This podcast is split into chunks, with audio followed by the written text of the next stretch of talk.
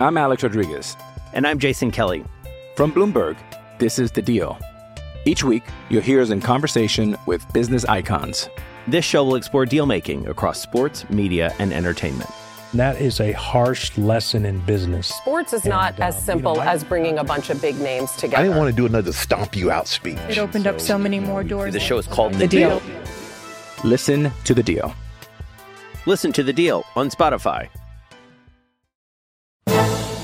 This is Husker Online, your authority on Nebraska athletics. In this weekly show, the Husker Online team will give you the latest insight on Husker football, basketball, baseball, and of course, recruiting. Now, here's your host, Husker Online publisher Sean Callahan. Hello, here, and welcome again to another edition of the Husker Online Show. Sean Callahan joining you here in Indianapolis as we put a wrap on Big Ten Media Days. Uh, Nebraska went on Tuesday.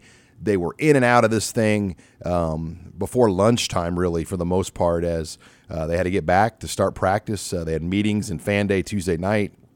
Fall camp was on Wednesday, uh, but a lot of talk about you know just Nebraska in general and and Scott Frost's demeanor at media days, and I don't really get too into that stuff. I I, I just you know when a coach doesn't give an opening statement, it, I don't care. I mean, it doesn't really bother me one way or the other because they specifically asked the coach, "Hey, do you want to give an opening statement or go right to questions?" And some coaches do go right. Like Jim Harbaugh is not a big opening statement guy, um, and and we've seen other coaches do that over the years. Coaches that don't get a lot of questions from the media, like if you're a Maryland coach or a Rutgers coach, sometimes you know you might have to uh, give a 12 minute opening statement just to fill your 15 minutes of time on the stage. Uh, Coach Frost got 15 minutes worth of questions uh, before he stepped off the stage here uh, on Tuesday, but um, it is what it is. Now, what I will say is there wasn't really a lot of national shine on Nebraska as, as to be expected coming off the year. They're picked fifth in the division. Um, that's obviously a lot lower than people would like to see, but it's reality. That's reality of where things are are, are right now with Nebraska going into this season. They went three and nine. They've not gone to a bowl game since 2016, five straight years. Um, does Nebraska have more talent than being fifth in the division picks? I think so. Um, are they probably closer to third or fourth in the division preseason? Probably. Um, do they have a better schedule than Iowa and Wisconsin? Yes. Minnesota has an, probably an equal schedule to Nebraska. Schedule does matter. When you talk about the Big Ten West, the schedule matters. Nebraska's got the best schedule along with Minnesota in the, the division. And a good schedule is sometimes worth a game in the standings. Now, can Nebraska take advantage of that? That's what we don't know. And, you know, they open with Northwestern. They have early games against teams like Rutgers and uh, Purdue and Illinois in the Big Ten. Um, they essentially play all of their um, games against lower division opponents right out of the gates. Uh, Indiana's in there as well. Uh, Indiana and Rutgers are picked sixth and seventh in the East. They play both those teams. Um, they play Illinois and Northwestern, picked sixth and seventh in the West. Um, you have Georgia Southern. You have North Dakota.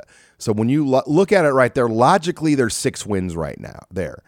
Now to get to seven, eight wins, you got to beat some of these teams like Purdue and Minnesota, or Wisconsin, or in Iowa, or in Michigan, or in Oklahoma. Um, so you, I mean, the schedule I think breaks down for Nebraska um, to be better than fifth in the West, and it should. And if they are fifth in the West, I think we all know what's going to happen at the end of the season. Um, so it will be very interesting. You know, Coach Frost had a lot to say though, um, heading into fall camp. The schedule's interesting. Uh, the team is going to go one day, or they're going to go three days on, one day off, all the way through Ireland. Um, it's a schedule they want to keep um, to kind of keep this team rested. Uh, they're going to maximize their, I, I believe it's 25 allowable practices or whatever the number is that you get. Uh, there's no more two a days. Um, so the NCAA lets you start a little bit earlier to give you extra days off. Nebraska began one day earlier than Northwestern's beginning their fall camp. Um, so it, not much of a difference, uh, but Frost and his staff wanted to build in an extra day off, more or less, over the course of August. Um, so they'll begin here uh, this week on Wednesday to kind of get this team ready and rested. Um, they've got a couple of people on their coaching staff that have been a part of NFL football games that have taken place in London. Um, so they've got some good insight on how they want to get this football team ready for this massive overseas trip uh, to, to take on. Um, and I say massive, it's really not that bad of a flight. I flew over to Dublin in December, and from Chicago, we landed in six hours. Uh, we had a good wind behind us, um, so you never know, uh, but it kind of gives you an idea. You know, it's not as bad of a flight as you think.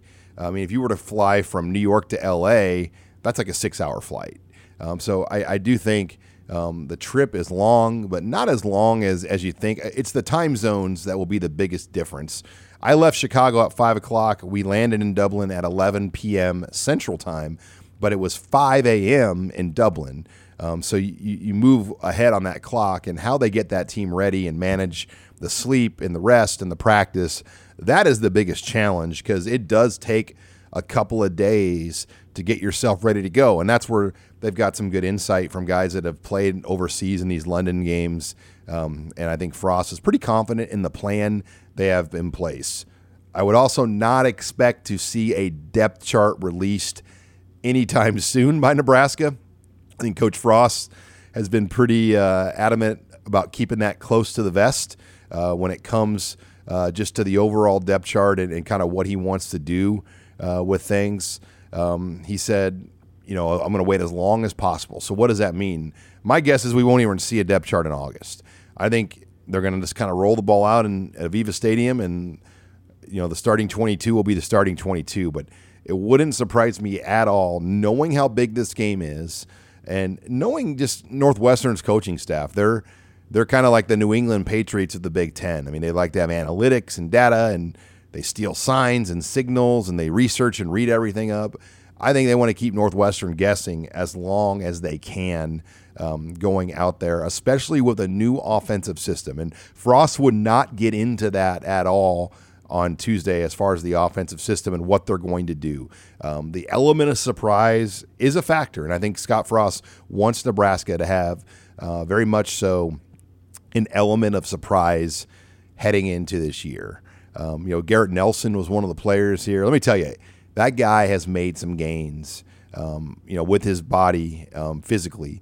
And, you know, this is somebody uh, I was on with Jim Rose this week, and he made the comparison just that he could be a version. I'm not saying he's going to be Aidan Hutchinson, but he could be a version of what Aidan Hutchinson was for Michigan a year ago, just with the emotion he plays with um, and just what he could bring off the edge to the defense. I mean, I think if you were to draw a, a plan, that's the kind of guy they want Garrett Nelson to be uh, an emotional leader, a guy that gets it done. And Garrett's gone all in. I mean, his body has definitely, you know, toned up, slimmed down. You could even see it with his suit. A year ago, they fitted these guys for suits. He wore that same suit to media days. I just noticed that it was a little bit looser um, because I think he's gotten rid of some bad weight on his body and has really shredded up even more um, heading into this season. So I'm excited. That's a guy that really, really intrigues me for Nebraska heading into this year. Um, not getting a lot of praise, um, but when you go three and nine, you don't get a lot of praise. You, do, you don't get on the preseason all conference list. You might make third team Lindy's or second team Athlon. But there are no first team preseason guys on this Nebraska team because when you're in a 14 team conference that put multiple teams in New Year's Six bowl games and they return a lot of those guys, um, you know, those are the teams that are going to get the players on the All Big Ten teams. Nebraska is not one of those teams right now. Um, so it will be kind of interesting to see all of that play out here with guys like Garrett Nelson, and even Ochaun Mathis, and what he's going to bring to the table. But I've got a full show on tap. Got to hear from Isaac Gifford. He's going to join me here on the studio. Uh, we also did hear from Trev Alberts. I'm going to play some of those comments here on the show, and I'm going to break them down here in my next segment. Then I'll be joined by Andy Kendeigh, um, longtime colleague of mine. We've worked together on Channel 7 since 2011, uh, breaking down the Huskers uh, before games, after games, Andy was in Indy with me, and we will talk uh, Big Ten Media Days with Andy Kendeigh as well. That is all next here in this week's edition of the Husker Online Show. Hi, it's Sean Callahan with Husker Online. We all have smartphones, and we all know they're pretty amazing, but they also can be amazingly distracting, especially when we're around other people. So, US Cellular wants us to reset our relationship with our phones by putting down our phones for five. That's right. A company that sells phones wants us to put down our phones and see what we find. Learn more at uscellular.com slash built for us. You're listening to HuskerOnline.com, your authority on Nebraska athletics.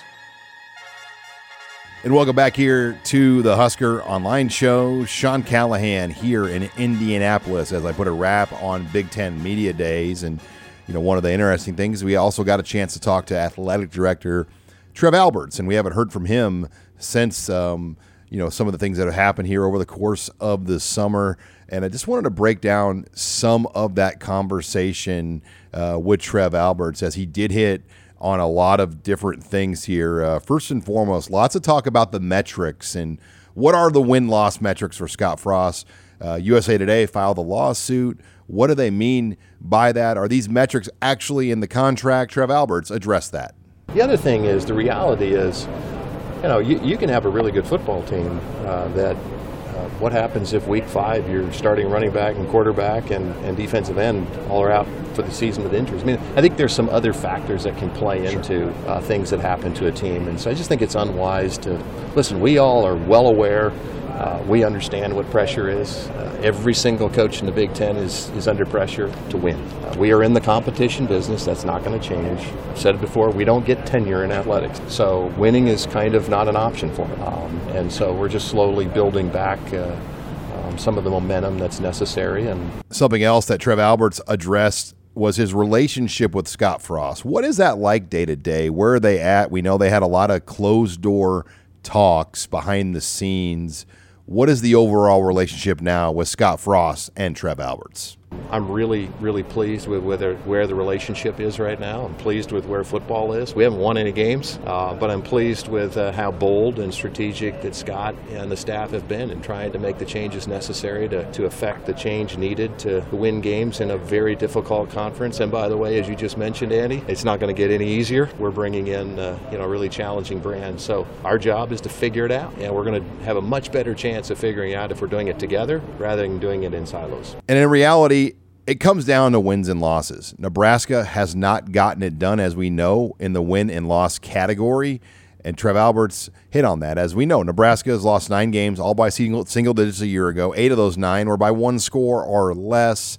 What's it going to take, in, according to Trev Alberts, to have this thing turn around? And so, what I've been pleased about is Scott's willingness, um, and he's done this on his own, to dive into those details, to find solutions, to try to correct those, because they're absolutely going to be necessary. I know some of you have written about and talked about one score games, and how do we, it's 100% true. It is what it is. Every time we walk out on the field, it's not going to be a situation where we have significantly more talent, and if we just don't turn the ball over, we're probably going to win the game. It's kind of how it used to be. It's not that way now, and now we've got to find a new strategy. So, the Big Ten has also made some big additions this offseason with the addition of UCLA and USC to the conference as new members.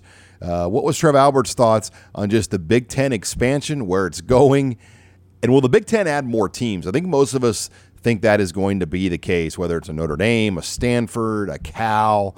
Um, you can go down the list uh, Oregon, Washington. Um, there are some teams like Miami and Florida State down in the ACC.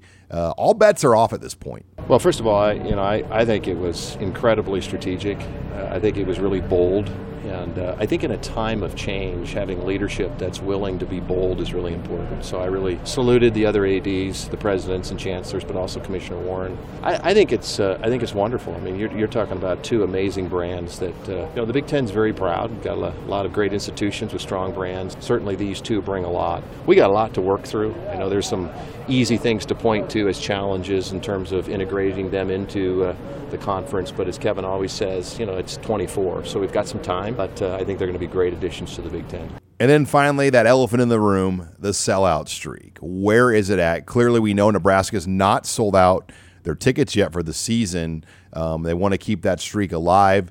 There's still going to be well over a month uh, to get this done um, as Nebraska doesn't open until Labor Day weekend against North Dakota. Uh, they've put out some other packages now where you can get um, a conference season ticket package, a non conference season ticket package, just different creative ways to move some of those north and south end zone higher row seats for the season. So, where is that sellout streak at? It doesn't stress me out because I will tell you, as I mentioned before, sitting in the in the meetings, you know, yesterday with the ads. I mean, every one of the ads talks about our fan base and how incredible our fans are, and that experience when we go to Memorial Stadium, it's really important to us. It's important to me. It's more reflective of the fans, and so we've got some work to do there. Uh, if we haven't done it already, I think we're going to be releasing some additional information about additional mini ticket packages. Where our team's doing everything they can. Uh, we want to keep that intact, uh, but we need to do our part on the field you know, and we've got to have a product that people want to, to come and experience. So it's important to us. We're going to work as hard as we can to maintain it, uh, but we'll do it the right way. All right. Well, hey, that thanks again. That wraps it up with uh, Trev Alberts here. Uh, it was good to hear from him in Indianapolis. When we come back on the program, I'll be joined by KETV's Andy Kendeigh as we'll break down Big Ten Media Days and what we learned here in Indianapolis. You're listening to the Husker Online Show. I'm Alex Rodriguez. And I'm Jason Kelly. From Bloomberg, this is The Deal. Each week, you'll hear us in conversation with business icons. This show will explore deal making across sports, media, and entertainment. That is a harsh lesson in business. Sports is not And, uh, as simple you know, I- as bringing a bunch of big names together. I didn't want to do another stomp you out speech. It opened up so many more doors. The show is called The Deal.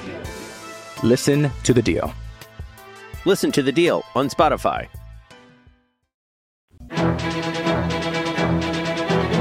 This is HuskerOnline.com, your authority on Nebraska athletics. And welcome back here to the Husker Online Show. Sean Callahan out in Indianapolis as we're putting a wrap on Big Ten Media Days. We just heard sound from athletic director Trev Alberts. Want to bring in uh, our next guest here, longtime friend, colleague Andy uh, Kendeigh from KETV Channel 7 sports director. And I was thinking about this, Andy. Can you believe we've worked together now um, since 2011? Yeah, unbelievable. This is our 12th football season together. And first time, long time. This is my first time as a guest on the show. I'm honored. I'm sorry about that. but yeah, no, we um, we're down here in Indy, and we just I just played the Trev Alberts comments from the show. What was your big takeaway from Trev? I mean, there were some questions asked about Coach Frost and kind of where things were at. What did you walk away with from that conversation with Trev? Well, I think it just uh, validated what we had already known and what we have already thought coming into the season. Basically, it comes down to winning games. And we're in a big boy business, and the job is to win football games. And um, you know, he did mention at one point um, during his comments that, you know, if, let's say, you lose three key players in the middle of the season, will that lens be different viewing the season at the end of the season than had you had all of your star players ready to roll and you didn't get it done? So I, I think it was very thoughtful, um, but I don't think he said anything that made our eyes um, go wider because I think we all know that Scott Frost has to win football games. Nebraska has to win football games for him to return next year. yeah, the whole feel is different because let's be honest, there's never really been a coach at a program like Nebraska anywhere that's come back for a fifth year um, when you've had losing seasons like Nebraska's had, and um, you know there's no national shine on Nebraska going into this year. Uh, very few kind of broad brush state of the program feel good questions were asked to Scott Frost. It was you guys didn't have a good year, and you know, and then that that was it. Nobody really wanted to go much deeper than that. Right, and I think it did play into the fact that uh, Nebraska was going early, that they were before everything really got going yesterday. I was actually surprised that it wasn't a bigger contingent of media surrounding Scott Frost. It's just hard to get in here that early. I agree. I agree. Eastern time, the whole bit, getting everybody in from out of town. It, it was a, it, it- it was a uh, logistical challenge for some of the uh, the reporters. But yesterday, getting back to, to Scott Frost, I think he went 37 minutes. Um, you know, he was asked the, the questions that you would think he would be asked, and you know, uh, he did remind people the, the, the variety of the ways that they lost games last year. Um, because just one way. Not just one way. It wasn't just the punting, the bad punting. It wasn't just bad punt returns. It wasn't just bad, you know. Um, uh, uh, uh, timely, untimely turnovers. Um, you know, it was a collection of all those things, and every week it was like a different spin of the wheel to see which way you're going to lose football games. But you know, you look at the the what his record has has been over the years. And you know, going back to uh, Denny Green, you are what you say you are. You know, the record is what it, they, they say it is. And right now, he's three and nine. He's 15 and 29 over four years. He's 10 and 25 against the Big Ten West. It just isn't going to get it done. And this is a key year. Now, the fascinating thing, Sean, I think, for for us going into the season and saying what to look for. I am fascinated to see how it will play out with all these new faces. How do you bring these guys together in a span of 30 days to get ready to play the most important football game of the season in Dublin, Ireland? it's a, it's fascinating. It yep. really is. Yep. Yeah, I mean, 15 new guys. Think about it. And we're not talking 15 transfers, three JUCOs. So 18. Okay, so and we're not just talking about backup offensive linemen. We're talking about six to eight starters. Yeah, we're talking about wide receivers. We are talking about key personnel, and maybe it's the running back eh, too. Eh, we don't know. So that's why um, this fall camp um, is going to be such uh, an interesting a couple. But weeks. we won't we won't really get to find too much of this stuff out. They're uh, gonna. Well, and that, and that was the other thing. You know, it, it, he brought that up yesterday, Sean, and I thought that was really interesting. And I, I, I guess I hadn't thought about it in that perspective. Like last year, uh, you know, the, the, let's not sugarcoat it. The loss against Illinois was terrible. Okay, I'm not going to uh, make excuses for that, but he did bring up Scott Frost did that they were preparing for an entire new, entirely new coaching staff. With you know, they didn't know what they were going to do per se. And this year, Nebraska's kind of that team. That's why you, Scott was very careful about not getting into X's and O's yesterday uh, when he was speaking with the media. Because the the Northwestern people pick up on all that stuff. I'm telling you, and and, and that's just smart football not to, to show your hand. He's not going to put out a d- too deep. He doesn't want people to, to, to know what they have. And so this year, Nebraska is that team because there are so many new faces and you have four new coaches. We're joined here by Andy Kendeigh of KETV News Watch 7 Sports Director in Indianapolis right now for Big Ten Media Days. And Andy, going to media days, it's like like going to a work conference. You know, there's the conference part, then there's the part after the conference when you go out at, out on the town out at night and oftentimes the best information and things you learn or stories you hear happen outside the conference. And and um, you had some interesting conversations. You you've run into a lot of people and I'll tee it up. Anything interesting you want to share that you've heard about Nebraska or about the conference from um, maybe conversations that took place in hotel lobby we'll just call them restaurants? Well it's just to put it to you this way. Like the national perspective of Nebraska is a little bit different and a little bit edgier, I think, than the in state perspective. I think everybody who follows the program on a daily and weekly basis inside the state understands what happened last year. I mean, obviously, we're not, again not excuses. They were three and nine.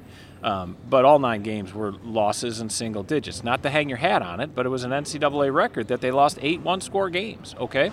Now, it's been an interesting couple days here because Scott Frost is Scott Frost. He's not he is who he is. He's going to come out and say it like it is. He do, it's obvious he doesn't enjoy this part of his job if you have to rank parts of my job that I like. Uh, putting on a suit and tie is up there a, too. Putting on a suit and tie, that's low on the list. And dealing with the media is probably a couple notches below, probably at the bottom of the list, right? No doubt. Uh, and, and so um, it was interesting to hear perspectives yesterday. I'm not going to name names, but perspectives from high up people in the conference and high up people in the national uh, uh, writing, uh, national writers, um, very well known names, and they would they were rolling their eyes at Nebraska and like you know they just think it's just a matter of time before there's going to be a change in Lincoln. Well, I mean, let's face it, Trevin us, they put on a good public show, but I don't think that they're going out for coffee together. No, no, and I got that even when Scott was asked about that. And you know, Trev, uh, we will say this: Trev was his ten minutes that he did, nine or ten minutes that he did. It was informative. He was polished. I, I think Trev, when we're talking about the list, that's up there. I mean, he doesn't mind dealing with. That. He gets that those ten minutes carry a lot more than ten minutes. Absolutely, because think about all the stations throughout the state that are going to run those sound bites, and the and the papers, and the radio programs, and, and, and websites like yourself that are going to run those comments for not just this week, four weeks leading up to the season. So it, you know, when people say, "Well, why do you make such a big deal about media days?" It sets the table for the season, and depends. It's kind of your cover letter. Absolutely, it is the the, the starting point, the launching point of the season. And I, I just think that's why setting the tone at an event like this is so important. And yesterday, or uh, when Scott Frost dealt with the media yesterday, you know, if you could have a mulligan, in my opinion, I think he probably would take that. I don't know how much he cares, but I'm just saying from the national perspective, from what I was talking to national writers yesterday, they were like, man, that is something else. I mean, I, I get it. He, he, he's under pressure. Well, and some of these guys he kind of went to battle with over the COVID years, and, and Yep. he's a polarizing figure to those people. No doubt. Like, and, there's an, a- and an easy target. Because he hasn't won, Mm-hmm. and just his he doesn't kiss butt. No. Like he's not going to say, "Oh, Andy, it's great to see you. Thank you so much for that question. How's your family doing?" Some of the coaches are doing that. And and it's like Mel Tucker, we, we just listened to Mel Tucker, which it, it almost looks uncomfortable for him to say thank you for that question.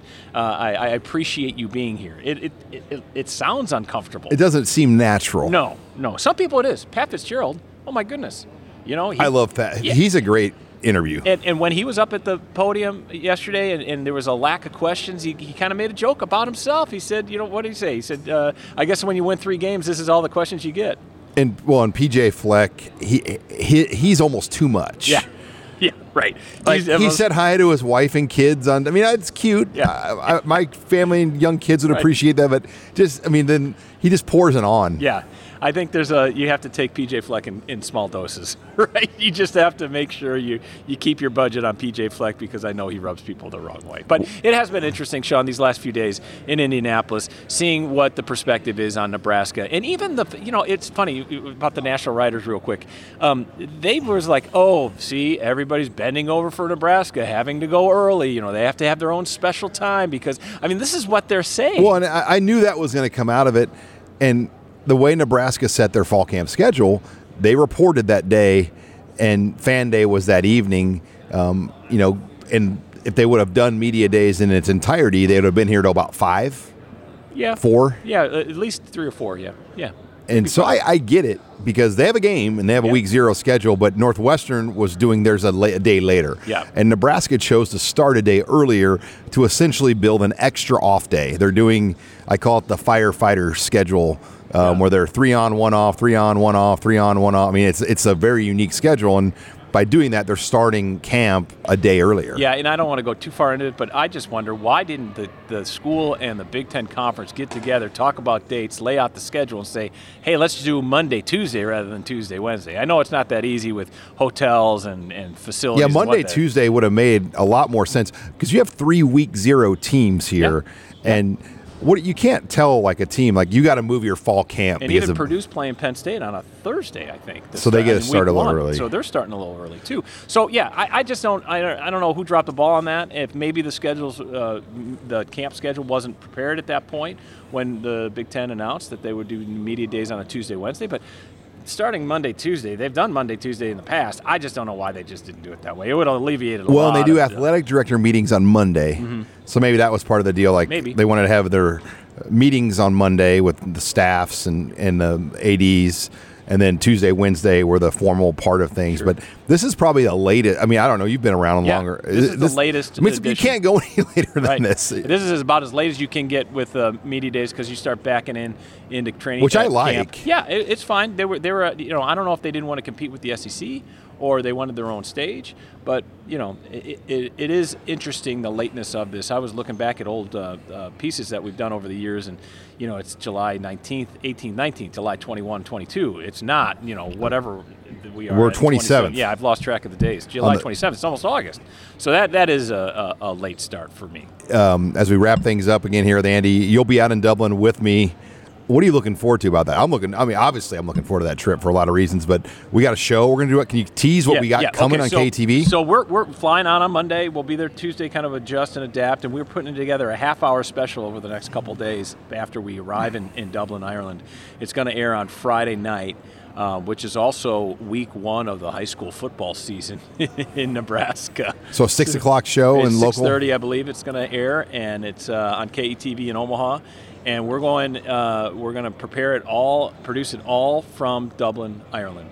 Don't know how we're going to send it back. We got to jump through those logistical hurdles, but it's going to be myself and Rob McCartney, our main news anchor. People may know his name, and he's a uh, Husker grad, uh, Nebraska graduate. So um, it's going to be fun having him, having an element because we don't normally get news people on road trips, and of course Tyler White will be there as well. It's going to be fun. I, I think I'm looking forward to just how they handle. Um, how, how this game's going to get pulled off, and do people care over there?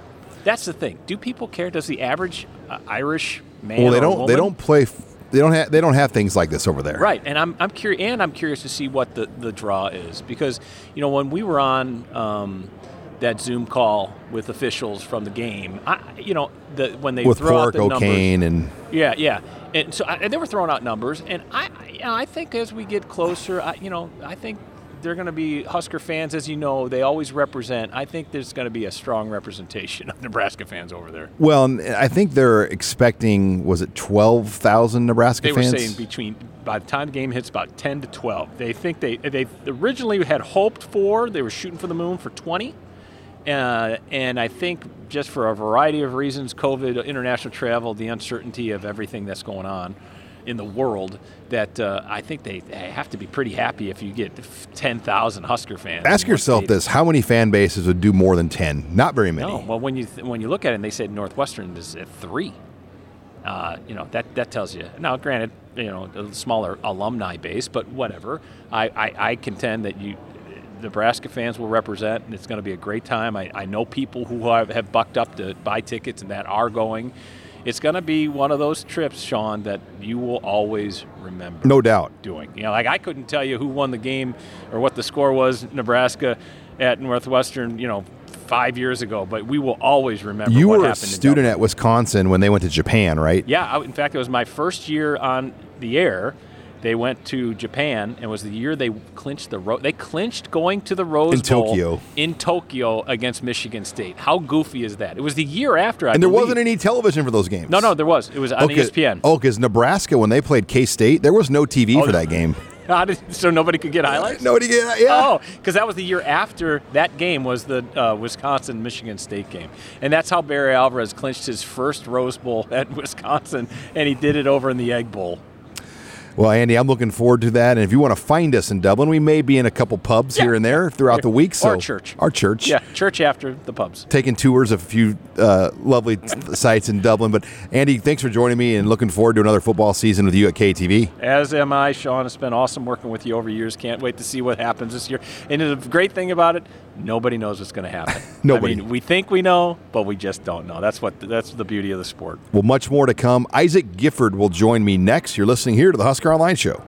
You're a podcast listener, and this is a podcast ad. Reach great listeners like yourself with podcast advertising from Libsyn Ads. Choose from hundreds of top podcasts offering host endorsements, or run a reproduced ad like this one across thousands of shows to reach your target audience with Libsyn Ads. Go to libsynads.com now. That's L I B S Y N ads.com. This is HuskerOnline.com, your authority on Nebraska athletics. And welcome back here to the Husker Online Show. Sean Callahan here as Fall Camp is here. Big Ten Media Days now in the books for Nebraska. And as uh, Fall Camp kicks off here in Lincoln, um, got a chance here to catch up in studio with one of our favorite guys here, Lincoln Southeast, Lincoln Product. Isaac Gifford joining us here in studio on the Husker Online Show. Uh, happy Christmas, man, and Merry Christmas. It's fall camp time for you guys. You ready to go? We're we're close. It's hard to believe that it's already here, but um, I'm excited for it. Yeah, you look at it, Isaac. Um, the schedule really jumps out to me. I've covered fall camp a long time at Nebraska, and I can go back to the days where you would do two a days every day, Monday through Friday, and then Saturday you do a hundred play live scrimmage. Yep. And you look at your schedule this year. I mean, you can't do two days anymore anyway. Um, but you look at that schedule now. You guys are going to go three days on, one off, three on, one. It's like you guys are like firefighters or something. You know, Yeah, with yeah. the, I mean, what what kind of gives some insight to the schedule and and why they want to really kind of on off on off this this schedule with you guys all the way into Dublin. Yeah, I think you know it's really just about keeping our bodies healthy, and I mean fall camp just takes a toll. I mean, and if you can give all you got for three days and get one day off, know you're gonna have that day off after those three days. It's it's a lot easier to give your all. for those three practices. You know, and I mean it's going to be a long season, so better safe than sorry. And there, there was a time where fall camp was meant to get the football team in shape, and Mm-hmm. that's not the case anymore. You guys, er- everyone's probably in the best shape they're going to be in all year. Um, you know, I heard somebody once say, "You're never going to feel better than the first day of fall camp Yeah. because your body is like been trained for it." Right. I mean, we've been working out all summer. I mean, and it football shape is different than going and running stadiums. You know, it's never going to be the same. But this helps you get somewhat conditioned and be ready for that first hard day of practice. You know, it's not going to take you as long to get ready in shape. We haven't talked obviously in, in over a month since we last did the interview um, on camera. I'm curious, what what do you think of just the way things have come together with this team and the newcomers, and kind of what were some of your big takeaways over this summer? Um, you know, I think it's a very close team. I was uh, telling somebody about this the other day, but it's it's really a brotherhood, and it, I know for the defense especially. I mean, we're all just great friends. Not even just on the field, off the field. We're hanging out at each other's houses. If if you can't find me at my house, I'm probably at Garrett Nelson's house. If you, if I'm not there, I'm at Garrett Snodgrass's house. You know, we're all together all the time, and we're all just great friends. You look at the leadership too. I mean, you think about a year ago, you had so many of these older guys that were here, Mhm. like JoJo and Ben and Kyron and Marquel and Cam Taylor Britt and even Honas Yeah. as a linebacker. Those guys have all are all gone. And yeah, you don't want to lose guys that are good players, but in, in the, at the same time, has that opened more opportunities now? Like, okay, some of these guys, it's, I need to step up now. Like, we Mhm. don't have these six older guys around to kind of lead the way. Right. You know, we always you'd kind of rely on them, right? So last year you could rely on Marquel or Deontai. Damion Daniels too. I mentioned. I forgot to him mention. too. Yes. Yeah. But you could rely on them to always be there and be a leader. And this year you're like, well, they're gone. You know, we got to step up and take over. I mean, that was kind of after after spring ball. It really kind of hit me.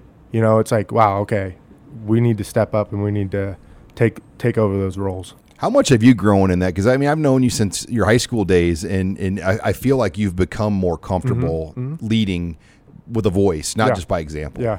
Um, I mean, it's always tough. I'm always a guy that feels like he needs to earn respect before he can lead, really, right? So you're you're not just bossing people around and not you're not I basically you're not talking the talk if you can't walk the walk, right? So I'm I'm that's what I how I tried to lead and uh, I think I'm starting to become more comfortable in that spot. We're joined here in studio by Nebraska nickel Isaac Gifford, and um, finally we gave you a label. Like Mhm. you're not a safety, you're not an outside linebacker, you're Yeah. a nickel. I'm a nickel. Yes. Um, when when you saw the Huskers.com roster officially updated to that, did you have people ask you about that?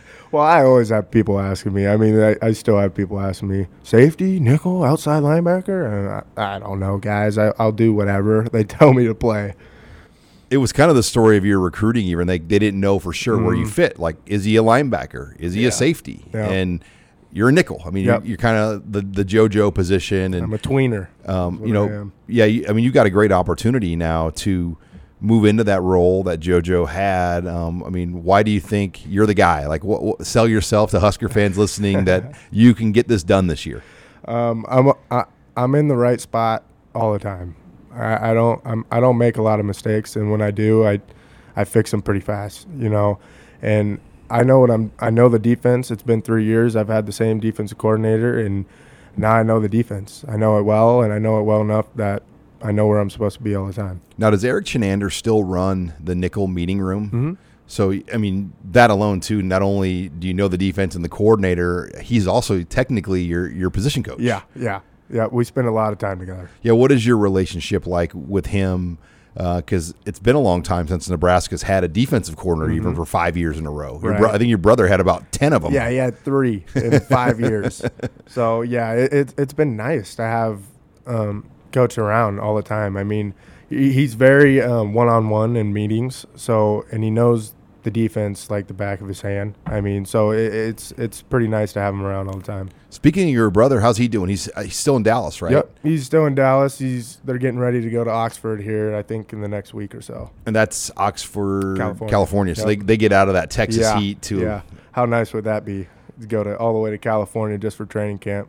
There was a time back in the day where Nebraska during the bowl games would actually travel to Texas. Mhm. This is like in the '60s. They would go to Texas for bowl practices. Really? Because they didn't have an indoor facility. Yeah, yeah, right. I So mean, imagine, freezing cold. yeah, December. But yeah, the, there, there, there was a thought um, moving fall camp at one time out to like a. I think Bill Callahan had the thought like, hey, move it to like a place where the players like stay overnight. Well, he was a California guy, wasn't he? But- so I mean, I, I, I mean, I would have done that in a heartbeat. It would have been like Western Nebraska, somewhere like I, desolate. I mean, Yeah. but yeah, you think about camp. That's what camp's all about. Like, I mean, you, you're in that building at what six in the Mhm. morning. Yep. And you leave at what time? Eight nine. Yeah, I think the schedule on there right now is about eight or nine. And you will you be in full camp all the way until Dublin? Yeah, pretty much. So you're you're like 12 plus hour days and that's a big difference because you're limited to just 20 hours Mhm. a week once Mhm. you get out of camp. Where in fall camp you guys can be over Yeah, there all the 60, hours a week. Yeah, I mean, I would know guys that would sleep in the locker room and then just wake up and go. I mean, I know D- or Damian. Oh, who is it? Damian Jackson. He would do that all the time. He'd would just, sleep on the He would just sleep in the locker room. He'd sleep on a cot, and then just wake up, go to practice. Well, when you uh, fight for the United States of America and overseas, I'm sure you're used to sleeping in a lot of different places. Right, right. Well, we're uh, joined in uh, studio here as we wrap it up with Isaac Gifford. Uh, I also want to talk to you about Coach Frost. I mean, just what have you seen from him? How has he changed? Um, you know, obviously the offensive side of the ball, completely different look, but just day to day over the course of the summer and, and kind of heading into camp, what are your big thought takeaways uh, from watching Coach Frost? Um, he is all in on this year. I mean, not that he hasn't been in the past years, but he is he is going to do whatever it takes to win this year, and I love to see that as a from a head coach. And I mean, he's coming into all the meeting rooms. It's not just one group. I mean, he'll work with the quarterbacks. He'll come over and tell us stuff. I mean, he he's he's done a good job this year. He really has. We were with him at Tanner's last week for that Husker event, and Mhm. he popped in there and just visited with him for a minute, and you could sense a laser focus. And, and like Mhm. you said, it's not like he's never not, but Yeah, right. even another level Right. of laser focus, Right. and not a, I don't want to say chip on his shoulder, but, Mm, But there's a chip. I mean, yeah, he's there is. he's pissed. Yes. I mean, yeah, he's and there's I mean there's a lot of we're all like that. I mean we're all ready to go. I mean we all got a chip on our shoulder. Well, Isaac, uh, really appreciate you coming in studio here. Uh, I know uh, this is kind of your calm before the storm. Hopefully, you've uh, found a swimming pool or something to kind of. yeah, I'll go get on the golf course or something here soon. What, what's your score, man? What do you What are you uh, shooting these days? It ain't good, I'll tell you that. I, I mean, I'm a I'm a low 90s. I'm a low 90s guy. Chubb was a big golfer, I've heard. He's gotten into it. I don't think he golfed a lot when he was at Florida State, but here he, he started golfing quite a bit. Yeah. So Vo- good too. I've heard. yeah, yeah. Trav is pretty good. Who's He's the really best good. guy on the team?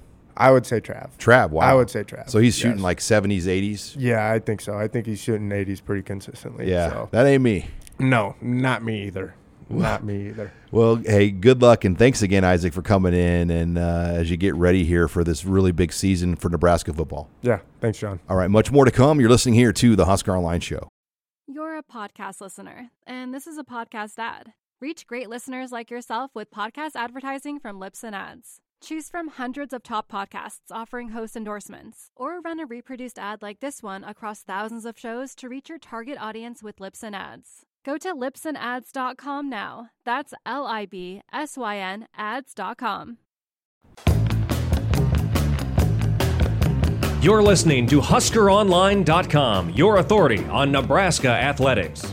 And welcome back here to the Husker Online Show. Sean Callahan here in Indianapolis as I put a wrap on Big Ten Media Days. Fall camp, as I said off the top, also underway as the Huskers began practice on Wednesday. And uh, they'll have that unique schedule three on, one off. And want to get now into our mailbag segment before I get into the mailbag. This segment is brought to you by Restore Hyper Wellness and Cryotherapy, located on 30th in Yankee Hill Road in the Wilderness Hills Plaza. Going on into Restore, they've got great uh, membership specials going on there. They just opened uh, with cryotherapy, infrared sauna, uh, hydrofacials, everything you want to do. It's an awesome place, locally owned here and ran uh, by Wes Heiser. Check out Restore cryotherapy. But uh, let's get into the mailbag. Um, you look at things here, the questions I got, a lot of questions here as um, we wrap up things in Indianapolis. First question comes from Brian. What are the top two or three things you're looking forward to this season? Number one, Ireland. Obviously, for a lot of reasons. Um, I just think it's a unique chapter in the history of Nebraska to go overseas to play a football game in Ireland. But the game is also extremely important in terms of this chapter of Nebraska football with Scott Frost and, and, and what it means in the big picture. Um, I would say number two, Oklahoma coming back to Lincoln. Um, just that game and what it means. The Sooners have not played a game in Memorial Stadium since 2009, and you know that was Ndamukong Suh's final season. The Huskers won that game. Uh, you know Landry Jones threw a bunch of picks to Matt O'Hanlon. Um, so it's been a long time. I mean, it doesn't feel like it's been that many years, but 2009 was the last time we've seen Oklahoma. So I'm looking forward to that. And number three, just how things play out in the Big Ten West. I, I really believe it's a grab bag. To me, Wisconsin is the safe bet uh, because they've got Braylon Allen, which is an established running back.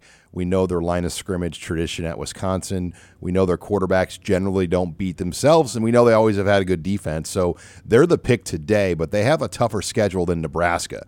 Uh, can Nebraska and teams like Minnesota, who don't have as tough of a crossover draw, um, take advantage of that and gain a game? Those tiebreaker games against Wisconsin will be huge in the big picture moving forward. Uh, Cornhusker Cole has a question for me. What's one fall camp bold prediction that you have? I, I don't know about bold, but I'll go through a few. I think Anthony Grant's going to win at running back. I think he's going to end up being the guy. I will say Trey Palmer, I believe, will be a 1,000 yard receiver. And it wouldn't surprise me at all if Garrett Nelson had more sacks than Ochaun Mathis. I think both these guys are capable to put up around eight sacks this year. It will be, um, you know, a very, very good looking group off the edge. And what will that group do? Um, so those are some of my fall camp predictions I have heading in here to, to practice. Husker Hysteria. Will there be new alternative uniforms this year? Will they ever wear black shirt ones that they released but never played in? Um, yes, they will have. Adidas kind of makes you do it. I, I think you don't have to do it, but Adidas pays a lot of money to Nebraska, and they like the schools to wear the alternative uniforms because it allows them – you know, then to be able to showcase their brand, sell jerseys, and and helps the apparel shops, helps their brand, etc. Um, so I would expect there to be an alternate uniform. Wouldn't surprise me. I'm just going to make a prediction. Wouldn't surprise me if you saw those worn in a game like Illinois or Indiana, somewhere in the middle of the season, uh, one of those games, and that typically gets put out around this time of the year. Um, Rob S. Fitness is the interior defensive line depth your second concern after the offensive line? I, you know, that's a good question you bring, Rob. I, I look at Ty Robinson, Colton Feist, Nash Hutmacher, Stephon Wynn. Then you're going to bring in Devin Drew. I feel like they have five guys there, and you're only going to have two of those players on the field. So if Devin Drew can come in and be in shape and provide them depth, today, right now, I already feel like they have five guys that can really play those two spots you're going to see Garrett Nelson and Ochaun and Caleb on the edge. Um, so this is not you're not going to see three of those guys very often. Maybe a goal line situation um, where would require that, um, but it is dicey. I think an injury there with that group really would concern you um, because if they got down to just four or even three, then you got a problem. Because I do think after those five players I mentioned, there is a pretty big drop off um, with some of the interior defensive linemen. You're listening here to the Husker Online Show. Sean Callahan wrapping up things as we take questions in the mailbag. Husker Dude 87. Other than game one, which game do you think is the most important of the year and why? Another great question. Uh, I will say this. I mean, the end of the year is so big. Iowa, I think Iowa. I really do. I mean, I, I, I was going to say Wisconsin. I was even going to say Minnesota, just because I, I think Minnesota, the way they've beaten Nebraska, the quote culture beats talent by PJ Fleck and Frost and Fleck don't like one another. I mean that, that's clear to me, and that game's big. But I just think the Iowa game because I you know if you you expect the season to kind of be in this strange purgatory of you know good or bad in late November, the Iowa game could be the game that breaks it one way or the other. So I'll say the Iowa game uh, because of the timing of the game, the history of the game, and the fact that Iowa has beaten the Huskers now seven straight years. Uh, Zach McLeod has a question. Do you feel that Ashley Williams is going to decommit like the rumors floating around have started? And if so, is this due to the possible Cameron Lenhardt committing coming soon? You know, you, you look at that situation, I can tell you that Cam Lenhardt was higher on the overall board than Ashley Williams. And Cam Lenhardt has kind of gone radio silent with things. I expect Cam Lenhardt to be a Husker. I, I really do. And how and when that takes place, I don't know. Um, the Ashley Williams thing is interesting though because he's an edge, Lenhardt's an edge, Maverick Noonan's an edge. When Noonan committed, I think Nebraska painted a picture that they were only going to take two high school edges, which makes sense. They don't need three of these high school edges. Um, so, did Williams commit? You know, jumping the gun. Um, you know, we didn't see the coaching staff really praise the commit or acknowledge it on Twitter when it happened. Um, so, is he trying to kind of manage that situation on his own? And then now go to Auburn. I mean, I think that's how it's likely going to play out. I think Ashley Williams visits Auburn here this weekend, and I could see him changing his commitment to the Tigers. I do know Auburn would like to have Ashley Williams. Thoughts on this is from Mark Winter. Thoughts on Frost's demeanor at media days? Got the sense he was just pissed and ready to go to work. Yeah, I think the context needs to be painted a little clearer on, on the setup of the day. Nebraska, because they had fall camp beginning and players reporting on Tuesday, you know, they were in and out of there before the thing started. So, you know, Nebraska was the first team in the door and the first team out the door. A lot of the media were just getting in the building when Nebraska was done for the day at media days on to, on Tuesday. So, um, a lot was made of Frost not making an opening statement on the podium made for TV portion but the moderator is pretty clear. She, she said, Coach, would you like to make an opening statement or go right to questions? And he goes, I'll go right to questions. So they give you the choice. Um, do most coaches give an opening statement? Yes. But we've been around Coach Frost now. This is his fifth season at Nebraska. He has never given opening statements at his press conferences at any time. But at the same time, I get the argument on the other end that this is kind of a, a political platform for your program to stand up on a stage on TV and, and be a good representative. So, um, would it have helped for us to say, "Hey, we're excited to get going. We open up practice. We're going to Ireland. Now take questions." He could have just said, did something like that, and it would have been just fine. But he he just said, "Hey, let's go right to questions." And there were questions for the whole 15 minutes. So uh, I know some reporters will get annoyed when a coach goes too long with the opening statement. The coach could go 12, 13 minutes with an opening statement and then leave no time for questions. And we've seen that before at Big Ten Media Days, and people just kind of roll their eyes because it's all filibuster talk. Frost is not a filibuster talk coach. He talks real and said, let's get right to questions. So um, it is what it is. Um, you can kind of decide what you thought of it. That was my take on that situation. All right, Vinny has a question. Newsom, Vokolek, Nelson, who will be the fourth captain? I look at offense and I, I wonder where they would go for another captain um, because I think Vokolek is a slam dunk offensive captain. You, you mentioned two players on defense right there. Caleb Tannor is captain material as well uh, behind the scenes. Um, you know, there's other guys in the program like Ty Robinson, Luke Reimer, Nick Henrich, uh, but they're younger. They're not seniors uh, or they're not fourth year players in the program. With COVID, everyone's eligibility is kind of in whack. Uh, but you go to offense. Would it be a Turner Corcoran? I don't know. Uh, would it be a Trent Hixson or somebody? Uh, that's been in this program for a really long time. The problem is you look at quarterback, running back, wide receiver.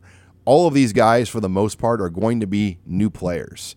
Um, so I, I wouldn't be surprised if they go offense for the second offensive captain if they went to the offensive line. Um, I don't know if Frost is going to give or the players are going to vote a newcomer as a captain, a guy that's only been in the program for a few months. So that will be interesting. Or maybe they maybe they'll have just three captains. Um, there's no rule that says you need to have four captains.